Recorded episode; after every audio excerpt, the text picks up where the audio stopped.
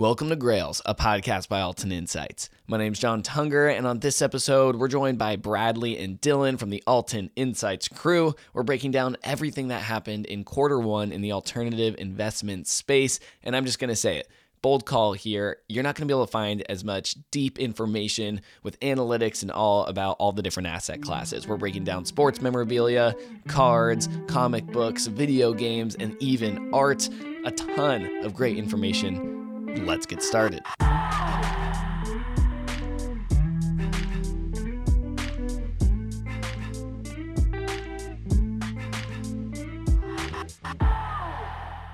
All right, let's start this off. Uh, I want to hit that sports collectibles market report. Um, it gives a good finger on the pulse of what's actually going on. So let's uh, let's hit that one first. Yeah, I think uh, this is a new kind of uh, venture for us at Altan. Um, obviously, markets like art and wine, alternative asset markets, have been you know really well developed, and and a big reason for that is the data and research that's been done on the space, and that's something we felt was missing from the sports collectibles market.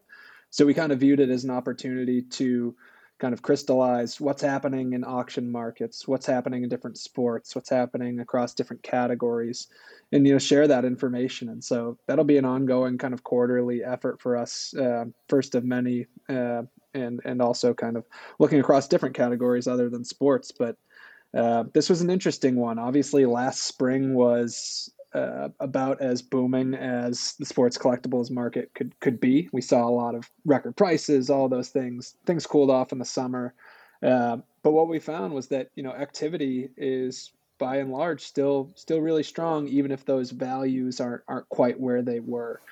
And there's a lot of new places where people are finding value. You know, obviously, there's been a lot that's been said about tickets, about um, you know, new, different sports that haven't been as as collected like f1 which is very much emerging or soccer which right. emerged last year and is kind of still in the process of emerging so um, really fun process to kind of dig into the key storylines and, and share those with people and, and hopefully becomes a uh, you know a kind of cornerstone of of, uh, in, of research in the space when you're starting to look into that like what is your research process, right? So you pull up the Altan Insights dashboards, your other research, you crack your knuckles, and you just like go, let's lay out the data and try and find some gems. Like, what, what do you, how do you kind of start all that?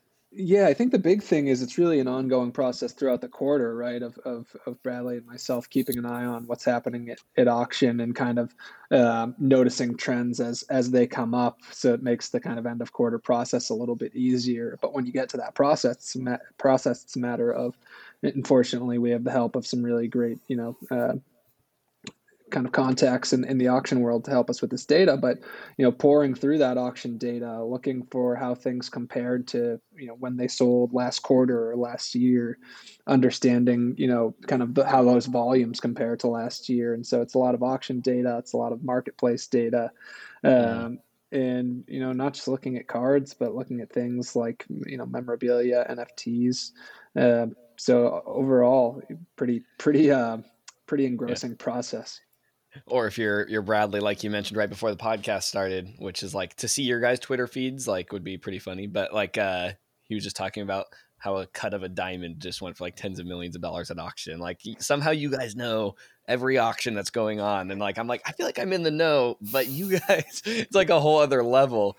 Did anything surprise either of you guys when you as people who like you're just so in the know when you actually started laying out the data was there any big like surprise? Yeah i would say like just looking the one thing that stuck out to me a couple things. One were the overall number of six figure sales um, in the first quarter of 2022 versus the first quarter of last year because last year really was the if, if we look back at uh, card prices, especially, they soared. That was whenever the hobby took off, right? The when people really got into it, we started to see, you know, the, the Jordan sales were approaching a million dollars for the '86 Fleer, and and we looked then the first quarter of, of 2022, uh, we had more six-figure auction sales, and then actually some of the sales in general that were record prices that we started to see tickets. Uh, we had the badge that sold from Golden Age, the Masters badge. We had Heritage sold a you know Jackie debut ticket for four hundred eighty thousand. Uh, we had another female record card set. Serena Williams, of course, continues to absolutely dominate that market. And then, you know, some established names in the memorabilia space. Uh, I know we'll get to that as well, but like Mickey Mantle, for example, with a, you know, his last Yankee jersey. And it was interesting to see that go for a multi million dollar price, in which previously that had really hovered in that million to million and a half range. So wow. it really just solidified for me that like the market is still, especially on the high end, rolling uh, at least through the first quarter of 2022. Wow. Same for you, Dylan, or anything else uh, stick yeah. out?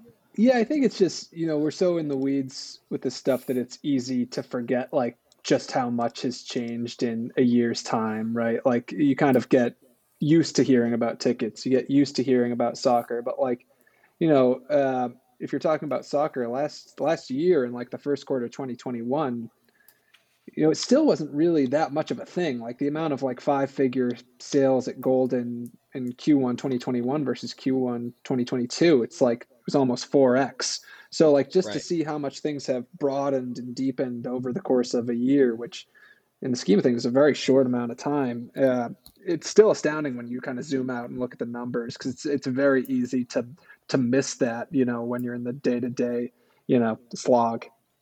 I think that's an important lesson though. Like we are in the everyday slog. If you listen to this podcast, you're probably someone who is a lot more uh, into this than other people, right? Like we talk about auctions and we geek out about things that most of the market even doesn't, right? So even with soccer, and I'll just take this like very subjective anecdote uh, is like as I follow all these card breakers and they start opening soccer cards, it's like an instant zone out. And that's someone I love soccer. Like I grew up playing soccer, Manchester United, like you know whatever, call me a bandwagon if you want, but that's something where I it, the values have to still be super suppressed because uh, not formal financial advice because like the just general market is still not there. Um, so as much as like us in the hobby and everything think, oh man, well this is already got to be saturated. People are talking about it. It still seems to be early days across the board for things like that and F1. I don't know anything about yeah. F1. It's actually a uh, it, it's a it's a great segue the soccer conversation I think because we're going to see two just absolutely massive soccer memorabilia sales um, in the next few weeks. The wow. the first one uh, will be this weekend at Goldin the famous Lionel Jet, uh, Lionel Messi jersey from the Classico when he basically scored, uh, I think it was like a 90, 90th minute match winner against Real Madrid, ran over, and his celebration was he took off his jersey and held up the back to to the fans. That's like wow. one of the most iconic, you know, uh, celebrations, iconic jerseys, really in kind of the the modern area of the sport. I'd say, you know, arguably yeah. one of the sport's greatest ever players, playing in arguably the sport's biggest rivalry, scoring a last minute winner. I think it was also it was like his 500th um, goal. So just a massive, massive jersey ha- has been photo matched. Um, I think right now it's sitting somewhere around maybe two hundred thousand um, dollars. Be be interesting to see where that ends up. Um, yeah. And it's interesting that it precedes uh, what's going to be the most expensive jersey ever sold in any sport, which is Diego Maradona's jersey that he wore in the World Cup when he scored the famous "Hand of God" goal. Um, it's already yeah. it's already over five million dollars um, or or pounds, um, but with with some time still to run. So uh, it'll be really interesting to see where that winds up. But in any case, those should be two really really big results. Okay, so game worn. Um, this has also been something that's heating up, something that's being talked about. Uh, Bradley, anything on game worn memorabilia or heck, even like, you know, golf clubs? I know Tiger stuff was up for grabs. Uh, anything there? Yeah, no, we did. We had the, you know, the Tiger Slam clubs, which far exceeded. I really thought going into that auction, they had some photos that came out that, that provided some extra support to you know the fact that they were the clubs used by Tiger. That those came out like the week of the auction. I was thinking probably two two and a half million was kind of the number I was looking at, and then five million plus um, at Golden Age. So that was an incredible sale, obviously, that just yeah. reset the whole market in general, but it's also the golf market, which had never really, you know, we had the uh, six figure ticket sale for the inaugural Masters badge. But other than that, we just haven't really seen golf take off. So that was a, a massive sale. The multi million dollar Mantle jersey, um, which you know set a, a record for the Mantle jersey. It also showed appreciation. That was a jersey that had sold at Heritage three other times, and each time kind of becoming like the Honus Wagner, the T206, where you never lose money on a Honus. Now it's like you never lose money uh, on a Mantle jersey. And then this wow. weekend, um, speaking of Goldin, there is also a Jackie Robinson game worn Brooklyn Dodgers jersey that it's already priced. It's at 2.9 million. That's before buyer's premium, so that's going to clear 3 million. Um, and that's wow. you know obviously just an incredible piece of history that you know, looking at I think if you look at baseball during that era, it's like Mantle and Jackie, Babe Ruth is you know like your murderer's row of you know where the money flows with game worn apparel. And now it's like now we have the Jackie Robinson jersey. It's going to set a record for any Jackie jersey, and you know I wouldn't be shocked if it already has, I believe, eight bids, which for something like that is just decent amount at that price range. I wouldn't be shocked if you know at that point you get a few more flow in late, maybe even push that up to like a four million dollar jersey. So uh, it's it's an incredible piece, and we're starting to really see these also come onto the market. It seems more common, uh, more often, and that's great. In the past, you would get like a million dollar sale a year. I still remember that, and now we're at a point right. where you know we're gonna have you know in the first two quarters of 2022, you know we're, we're gonna have probably about just trying to think offhand here around five sales for million dollar to multi million dollar um, pieces of, of, memorabilia at least, if not even a half dozen or more. So it really has just the whole market is it's crazy. You know, it's like money isn't a, a thing now. Just right. the prices are insane. And that's happening in the midst of like you know everything that's been going on with you know the markets going down and up, the volatility, like just general investing markets. Uh, would you say for alternative assets, then, if you're looking at a stock chart and say you've been out of the, the game for a couple months and you're just coming back into it. So, right, we obviously shot up uh, last couple years. Uh, it seemed like it was dipping from there for a little bit, but are we now back on the uptrend, or are we just kind of like plateaued at this brand new floor? What, what how would you kind of describe that? It, it kind of depends how you shake it out. All right, so in the in the card world, there are a lot of cards that have still kind of yet to recover from the post spring 2021 plunge. But there are a lot of cards that you know aren't frequent auction kind of visitors that that have had a lot of momentum. I mean, you look at the split between high end card performance and the low end, staggering. The high end people are are prioritizing, you know, quality over over quantity, uh, much more so than was the case a few years ago. Um, so sports cards, you know, fractionally speaking, they're they're roughly flat this year, uh, slightly positive. And then in memorabilia, it, I mean, it's kind of the same story that it's been for the past two years now, where fractionally continues to lag cards. Um, that continues to be the case. Our our sports memorabilia index is down about six and a half percent this year. Uh, so you wonder, you start to see these strong results with more frequency.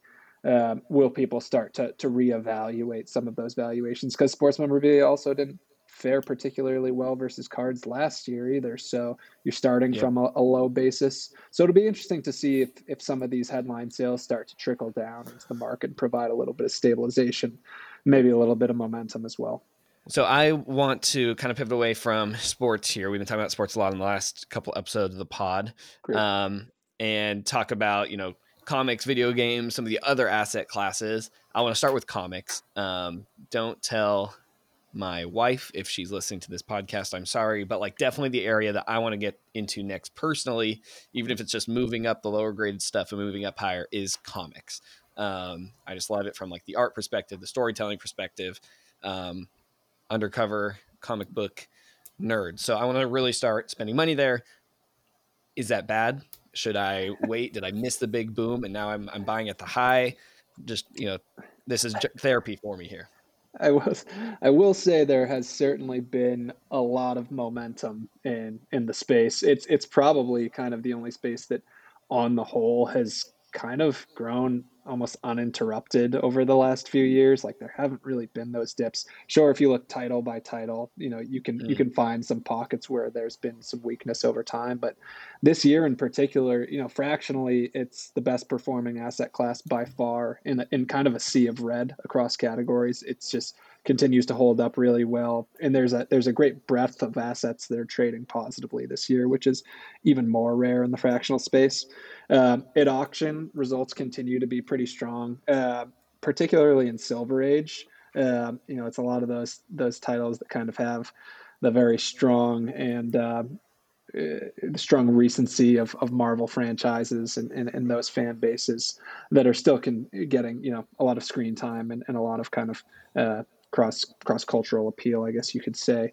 Um, so there have been areas where you know certain certain items, like in other asset classes, maybe have pulled back a little bit because they've been appearing at auction a lot in high grades. But for the most part, uh, the momentum in that category is as strong as any. Uh, seen several million dollar sales this year. I think it's probably close to four or five at this point this year, maybe even maybe even a little bit more than that. Uh, and, and some some major momentum still. So uh, whether that continues, you know, who knows? But it, it certainly there there haven't been many kind of uh, many signs of weakness thus far. Yeah. Um, Bradley, any notes on comic books? No, it just you know the fractional marketplaces have definitely been a an area for a comic book investor looking to make you know some quick money. So there's been uh, you can check out our buyout history table on the Altan Insights uh, platform that we have for all of this data that we're going to give you. But there's been 14 buyout offers and 13 have been accepted. That's for comic books. Wow. So yeah, so they're being accepted. I know that um, it, for Dylan and myself, we watch some of those buyouts and just shake our heads because there's just such amazing comic books. You know, you're talking like amazing fantasies and first edition X Men's and Avengers that have gone, um, just been accepted. But the buyouts, it's solid. The average return from IPO on those is 44%. The average return from last trade, 56%. So, especially in a market like you know we're seeing right now in the general stock market, where everything, absolutely everything, is seemingly red, at least in my portfolio. Um, it the comic books have provided some green, and, and granted, a lot of that was last year. Uh, last summer was when the big run happened, but we're still seeing it. Otis has a buyout offer as we speak out um, for a comic, so uh, that would be you know, that's just another example of, of where the market has that's been an attractive market for fractional investors for sure. Yeah. What about video games? So we got video game. What a year, right? We YouTube videos coming out saying, "Oh man, scandals," and then um, people are still buying video games and crazy appreciation. You know, uh, what what are what are our thoughts? How, how's that market doing? And um, any, anything noteworthy there? Yeah, t- 2021 starting to feel like a long time ago in the video game space. Uh, whether you're talking fractionally or, or at auction, whatever it may be.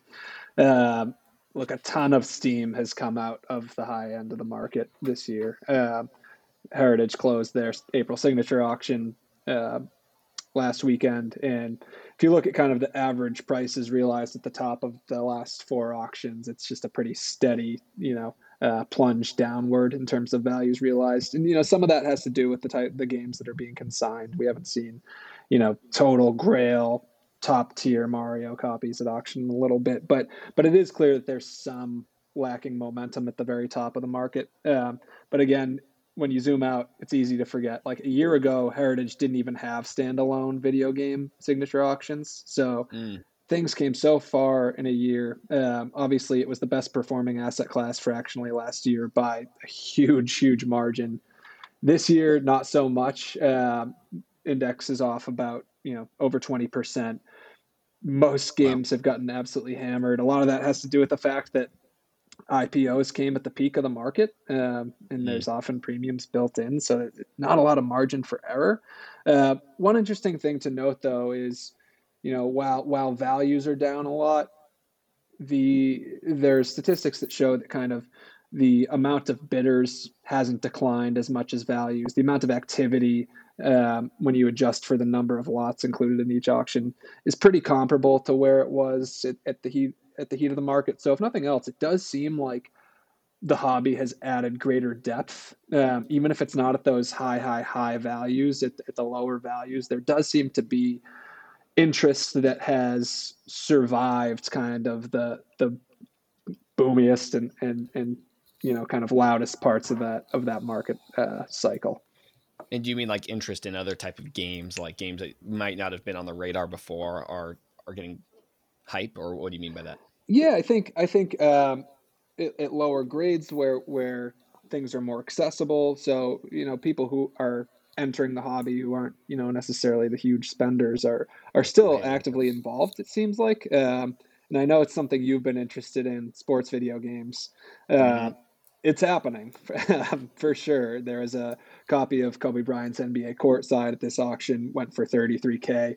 Uh, which is a huge number. I think I think one went at Goldin a couple months ago for like 24. Um, Jordan versus Bird, which is an NES title, sold for 25,000. I think the previous high at Heritage before that was like 800 bucks. So like you're starting to see some of that happening. There's definitely some some sports collector crossover that's that's starting to show itself in results.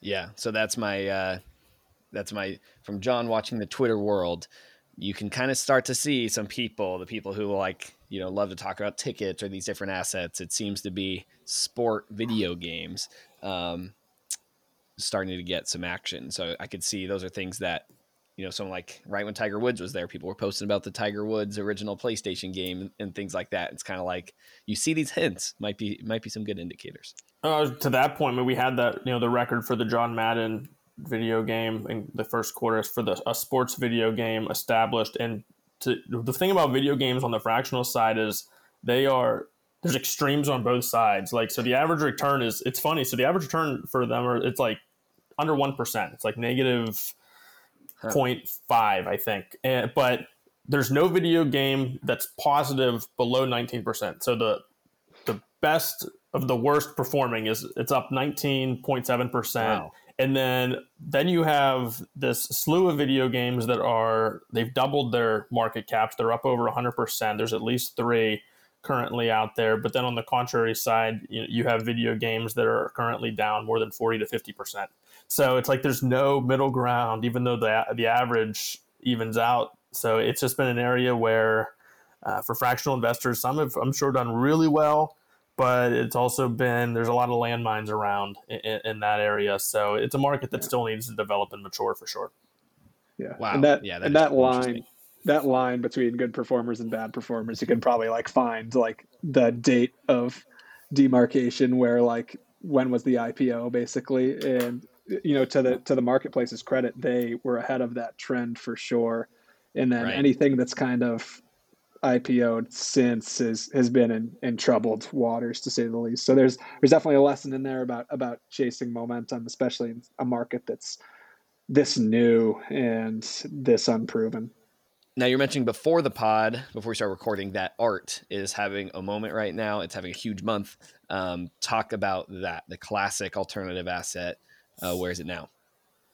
Yeah, art has been it. This is probably one of the most important periods of art in the history, at least on an auction and investment front, uh, that I've seen in my lifetime. And yeah, very, very casually put that out there. But so today, um, Sotheby's closed just a one of their normal um, um, contemporary evening auctions over in Hong Kong. So it occurred in, in their evening. It was over here this morning and mixed bag of results to kind of head into what's going to be a really huge May of auction results. Uh, Kusama continues to really put out some impressive returns. Her pumpkins uh, are consistently doubling their pre-auction estimates. It's like the auction houses just can't figure out how high they're going to go at this point. It, it, they've been one of the better investment pieces. Masterworks has quite a few over on their platform that investors can invest in. They were pretty early in, in into her art as well, into kind of the mm-hmm. Japanese contemporary scene. So credit over there over there to them. But obviously the big piece is going to be the Sage Shot Blue Marilyn that's going to sell uh, Christie's. It will probably, as an Andy Warhol piece, it's more than likely going to become the most expensive um, 20th century and 21st century piece of modern contemporary art. Um, it's you know going to reshape the market in general. But then there's also just so many sales that are flying under the radar, and even some artists that, in general, over the last couple of years have flown under the radar, like Jackson Pollock. Or Christie is going to put out uh, a Jackson Pollock work that's probably going to push 50 million, and that's just an artist that we haven't really heard a lot from recently at prices of that level. Uh, we also have some Basquiat's that are going to go for tens of millions of dollars. So, in terms of the overall total prices, I don't know this for fact, but I believe May could be the biggest um, in terms of total traded value or auction value that we have ever seen. Uh, obviously, a lot of that's going to be pushed by a single piece, a Warhol going for maybe 200 million, but there's going to be yeah. multi uh, million dollar sales left and right. And that really kicks off like the first week. So the Christie's auction, I believe, is like the 9th of May. And then it runs all the way through the end of May, where Sotheby's and Phillips kind of close out mid month with a variety of condos um, and then the Basquiat as well. So it's going to be a, a huge month for the space and, and just one that will definitely reshape the record books for sure. Is this just a normal thing for the art market? Like, do they just love to come in right before summer starts and, and hit off these monster auctions before everyone goes to the Hamptons, or what's the uh, what is this? What's why this month? So typically, actually, we see really two periods. So the early spring, uh, we, we, get contemporary tends to fill in some gaps, but normally it's like November is when a lot yeah. of the auctions uh, later fall will put up some of their bigger pieces heading into towards the end of the year and into the holidays. But I think it's just a matter of the buyers have probably lined up. Uh, on the auction side, auction houses tend to, you know, they know when the buyers are going to be available. They're communicating. If you're putting up a $200 million piece and you're having somebody on the consignment end who's working with the seller, they have to pretty much assure that seller that they have some buyers at least you know, interested at this point in time. You don't just randomly put up a $200 million piece of art. So and, and, so I think it's just a sign that for whatever reason, and maybe it's tied to the market in general. I mean, these are people with money that move markets. So we're seeing money. Obviously, that there's been a pullback in the broader stock market. Um, I'm not saying that that is directly correlated necessarily with art, but there is a reason why all of a sudden you do, you do start to see money flow towards alternative assets with long-term history of appreciation and also a little bit of an inflation hedge. So, you know, maybe that's more of an, a conversation for like the an economics class over at Harvard or something. Um, it's above my head, but I do think that there is some level um, of correlation when you're talking prices that extreme. Uh, you know, there's there's a reason why they're selling all of these pieces right now for sure. Right. Wow. Yeah. yeah. Mind blowing. And the, the t- as always, uh, rally is aces on timing as they're marking kind of their entry into the contemporary art space with with uh, the friends. No, sorry, joke. yeah, yeah, right. You could you could certainly make the argument argument that they've already made it, but uh, at least in the traditional sense, um, they're they're getting in the game with a with a Warhol Marilyn print from uh, an edition of 250 comes from kind of a collection of, of 10 different uh, colored prints. Um, obviously, at a much lower scale, uh, price wise, value wise, than we'll see the the shot sage blue Marilyn sell for. But uh, it'll be coming right off the heels of that, and uh, you know, it's it's hard to say there will be a more famous you know work in the in the world uh, in a month's time. So uh, timing's everything. Uh, this was amazing. I uh, I think there's a ton of great stuff in here. Um, all the data that Bradley and Dylan are pulling from is on uh, Altan Insights. You can subscribe to get like all the full download of premium content and uh, that new sports memorabilia report that we talked about in the beginning. I think all you have to do is throw in an email there. So, uh, in my opinion, Russell, these guys are so smart. Whatever we're charging, let's double it um, because I think there's very few people that have their finger on the pulse of the auction scene and records and all that stuff. So um, that's all personal hype that Russell's not paying me to say. Uh, we'll see you guys next time.